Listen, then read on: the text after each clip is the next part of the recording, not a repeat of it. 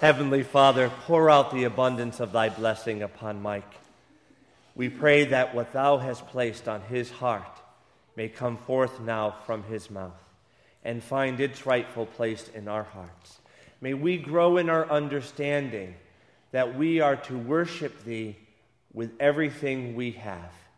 And we pray, O God, this day in the name of thy Son, Jesus. Amen. That's not entirely fair, is it? I'm not Father Michael. I can't hit the 120 seconds, and you probably prefer his subject to mine. But I'll do the best I can. Um, last year, the Stewardship Commission, the Parish Council, and Father Michael began an effort to reframe stewardship as financial worship, worshiping God with our money. Now, as part of this reframing, as you may have noticed, Father Michael has put significantly more emphasis on the offertory as an act of worship and not just an act of collection, and that helps. Every parish council meeting now includes some discussion of how we as a church can improve our financial worship. And this year, beginning today, we are launching a more organized and timely stewardship as financial worship campaign. My job is to open up the subject. Praveen will share the numbers and his perspective on them at coffee hour, and every member of our church family will receive a full packet of all the information uh, next weekend. And for the first time, we hope to complete our stewardship financial worship campaign before the final budget is prepared in November. Now, the Gospels have a great deal to say about money and our finances. ACNA Bishop, uh, the Mid Atlantic Bishop John Guernsey, he notes, for example, that Jesus talked more about money than any other subject except the kingdom of God. Now, even though we have made a start, we still don't match his example. Money talk in church still makes us uncomfortable. We are still learning how to do it well, and we certainly don't discuss it often enough. Not getting money in church right is a serious spiritual mistake, and the reason we are trying so hard to properly reframe the subject. Money and how we use it to either draw closer to God or to push Him away is too important to be left in the closet and too dangerous to our souls not to better integrate it into our church life. The first step is, of course, to look at our financial behavior through a biblical lens, and especially to read ourselves into the New Testament narrative. The modern church approach is often shockingly unbiblical. Instead of seeing money and pledging behavior, both individually and as a community, as an important method of drawing closer to God, the church often behaves like a business and adopts the language of business instead of the language of worship. Budgets are necessary and useful. We use them, we need them, but they are not the point. The point is to love the Lord our God with all your heart and mind and strength and in all areas of our lives. Listen for just a second to a couple of my Peanuts friends, Shermy and Charlie Brown. Shermy, I've got this whole Santa Claus thing licked, Charlie Brown. If there is a Santa Claus, he's going to be too nice not to bring me something for Christmas no matter how I act. Right? Right? And if there isn't a Santa Claus, then I really haven't lost anything, right? Charlie Brown. Wrong. But I don't know where. What's wrong is that the linkage between our life with money and our life in Christ is often broken or seriously frayed. It's not that we aren't generous with our money, we are. Look what happens every time there's a special need, like the St. Michael's Conference, or VBS, or the Lincoln Street Chapel. It's also not that no one pledges, lots of us do. The problem is that our financial worship is not routinely a part of how we think about our life in Christ. It does not have the standing that being present in church has, or participating in the liturgy has, or taking communion, or ministry to one another. It doesn't have that kind of standing. You will often hear excuses about money in church that you would never hear being applied to other areas of Christian life. The word pledge is not in the Bible. Being a Christian is not about money, it's about love. I don't have enough money to matter. You don't understand my circumstances. You never hear those things any place but about money. silence about financial worship, silence about money, and excuses that change the subject deaden us to the gospel message. And we need to fix that. Let's take a specific example. The parable of the prodigal son begins with the appalling request by the younger son for his inheritance. In effect, the son says to the father, Give me what I would get if you were dead. The son's first sin is to demand money and property that he has not earned. The sin is compounded by wishing his father dead. Since Jesus means us to see the Father as God, the Son wishes God dead. The Son then turns everything into cash and heads for a far country where he will be in control. In effect, where he will be his own God. What does this shocking act have to do with me, or indeed with any of you? Have we demanded what does not belong to us? What we have not earned? Do any of us wish God dead? This parable is an interesting story, but clearly not applicable to any of us here. These two half truths illustrate our problem with money and financial worship. Half truth one, that we have earned all we have. Half truth two, we don't want God dead. Now, why are they only half truths? Because they conveniently avoid thinking about all the ways God's gifts have supported our economic lives. For example, look around you. This is a very talented group of people. None of those talents were earned, they were given at birth by God. Our many talents have helped each of us earn a living. We take freedom for granted. Freedom to work as we please is not earned. It is also a gift from God through generations of Americans. The values that strengthen us are gifts as well from parents, from our church, from our community, and none of these are earned either. What about the important people who have been and are key to our success in life? Did we earn them? The fact that I have a wife who can strengthen me when I need it and smack me when I need to be corrected is a miracle. I certainly have not earned it. What people are crucial to your life and are truly gifts from God to you? Now, just as an aside on this wife point, I realized I married far above my station, so I don't need anybody pointing it out. Yeah. now, the tally of the unearned goes even deeper for me personally, and perhaps for a lot of you. We came to Boston in 1982. I was president of a venture capital startup. In 1985, after going through $10 million, including money from friends and family, the company failed. I had no job, no severance, and a badly bruised sense of self worth. Naturally, I started a consulting practice. My gallows humor joke from that time that I still like here's a client speaking to me. So, Mike, let me see if I have this right. You just tanked your company, lost a bunch of money, and now you want to help me manage mine. I'm having a lot of trouble seeing why this is a good idea. What am I missing? After three months of not selling much work, the phone rang. It was a division president who had worked for me some years before. He was working on something related to the startup, and he wanted me to come out and see if I could help. The key point is, I did not earn that call. I didn't know where he was or what he was doing. That phone call was not just a gift, it was a minor miracle when I was fairly desperate. Now, what's your story? When did things happen for you that you did not earn?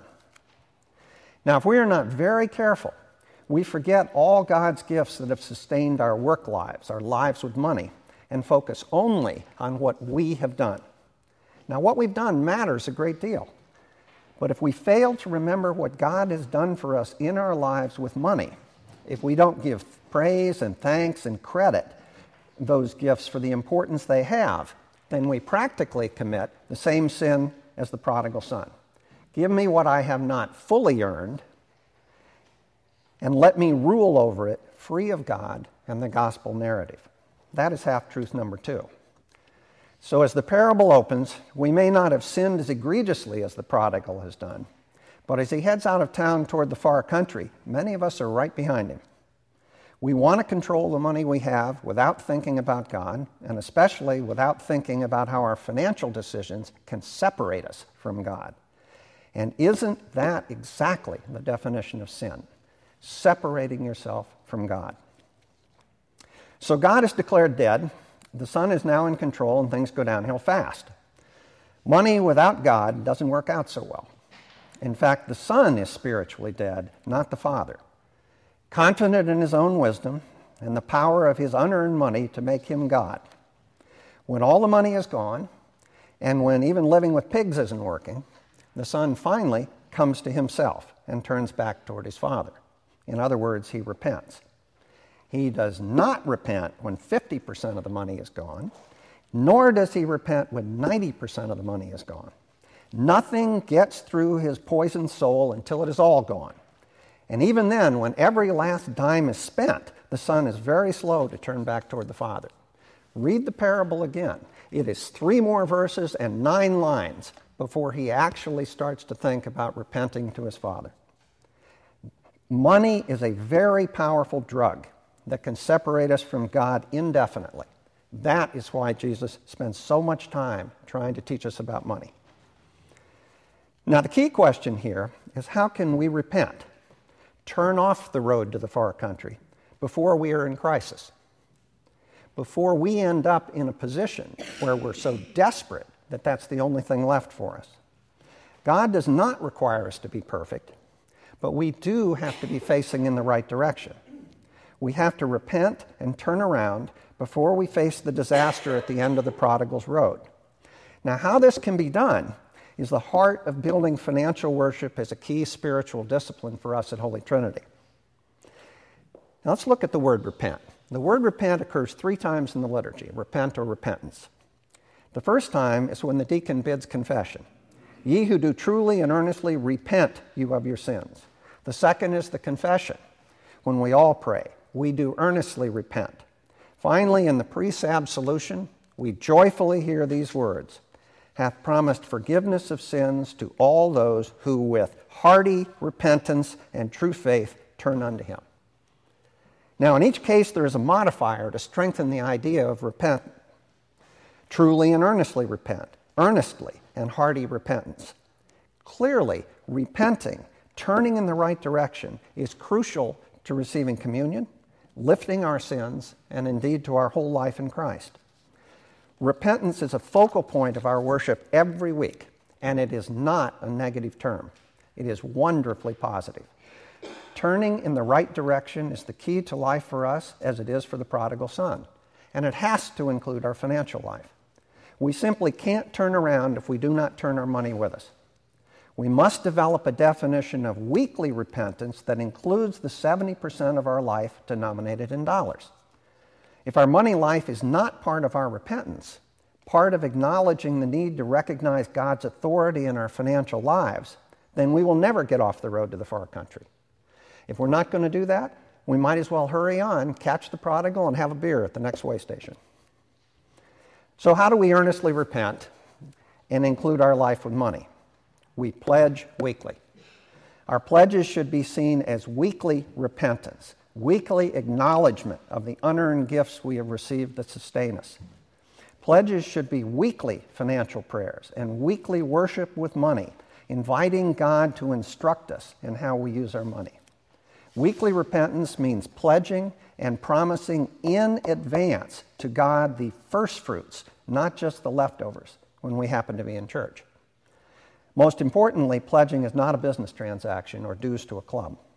Pledging is repent, financial repentance, financial worship, and financial prayer.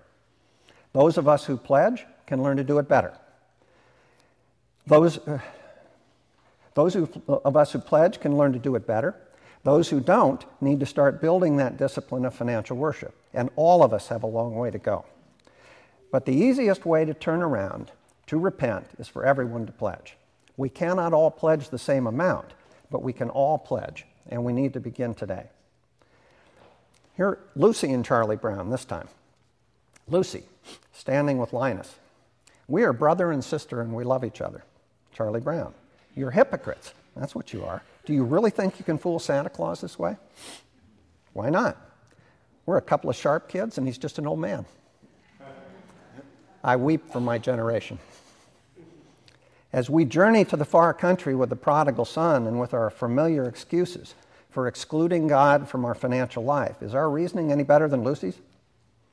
How confident should we be that we can fool God? And I think we all know the answer. The question is whether we are capable of doing something about it. I know we are, and so do you. Now, what happens when the prodigal son repents?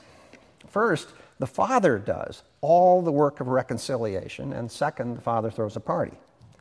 The father runs to the son, an amazingly undignified action for a Middle Eastern head of family. And his response is not to what the son says, it is to his presence. He calls for a robe, a ring, sandals, and a party. For this my son was dead and is alive again. He was lost and is found.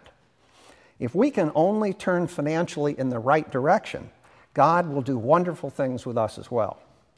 Pledge weekly as worship and as a means of completing the repentance we all strive for in the liturgy, and see what God does with you and your pledge. Wouldn't it be wonderful to be a church with 100% pledging that celebrated that fact? Now, why does the Father throw a party? Also in Luke 15, the shepherd with the lost sheep, when he finds the sheep, he calls for his friends to rejoice. The woman with the lost coin, she calls her friends to rejoice when she finds the coin. The rejoicing is a bigger deal for the lost son, but the concept is the same. When the lost is found, we should rejoice individually and as a community. So it is with pledging. Every pledge is an individual commitment to God in advance for weekly repentance, prayer, and financial worship. But a pledge is also a way to build up our church community. And this is very important. It's not the size of the pledge, it's the presence of the pledge. Every pledge, like every person present here today, is a force for evangelism. Every person, every person present supports the clergy, the choir, our other church members, and strengthens our community, and every pledge does the same thing. The same amount of money given without pledging cannot have the same impact because the weekly in advance commitment, whether you were here or not, is not there. If you want to see rejoicing, if you want to have a party, Let's have 50 or 60 pledges this year instead of 31, and then see what that does for the church. Pledging is cause for corporate celebration as well as a means of individual prayer, repentance, and worship. Finally, Jesus gives us the elder son who objects to the party, insults the father, and refuses to come in. In the eyes of the elder son, the prodigal does not deserve the welcome he receives, and he, the elder, has not been showered with the goodies he thinks he deserves for his service. He has earned better. Certainly, part of the lesson here is that God gives grace where he wills and not where we will. But more importantly, for financial worship, the elder son shows how easy it is for those of us who are good people and try to do the right thing to sin with money.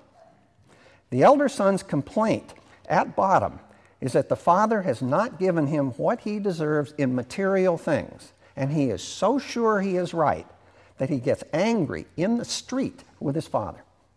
Can we see ourselves in our money behavior here too? We often get angry, you know, about money in church. If so, and I think we should, it makes repentance and financial worship even more of a priority for us. The road to the far country is like the Mass Pike at rush hour. And the elder son is on that road too, even though he has never left home. He wants what he has not earned, and he wants God dead and himself in control. Pray with me that we will have the strength and spiritual discipline to turn back from the far country and repent, and that we show that repentance in our financial behavior and especially in our pledging this year. Glory be to God who has given us salvation in his Son, Jesus Christ. Glory to God forever and ever. Amen. Amen.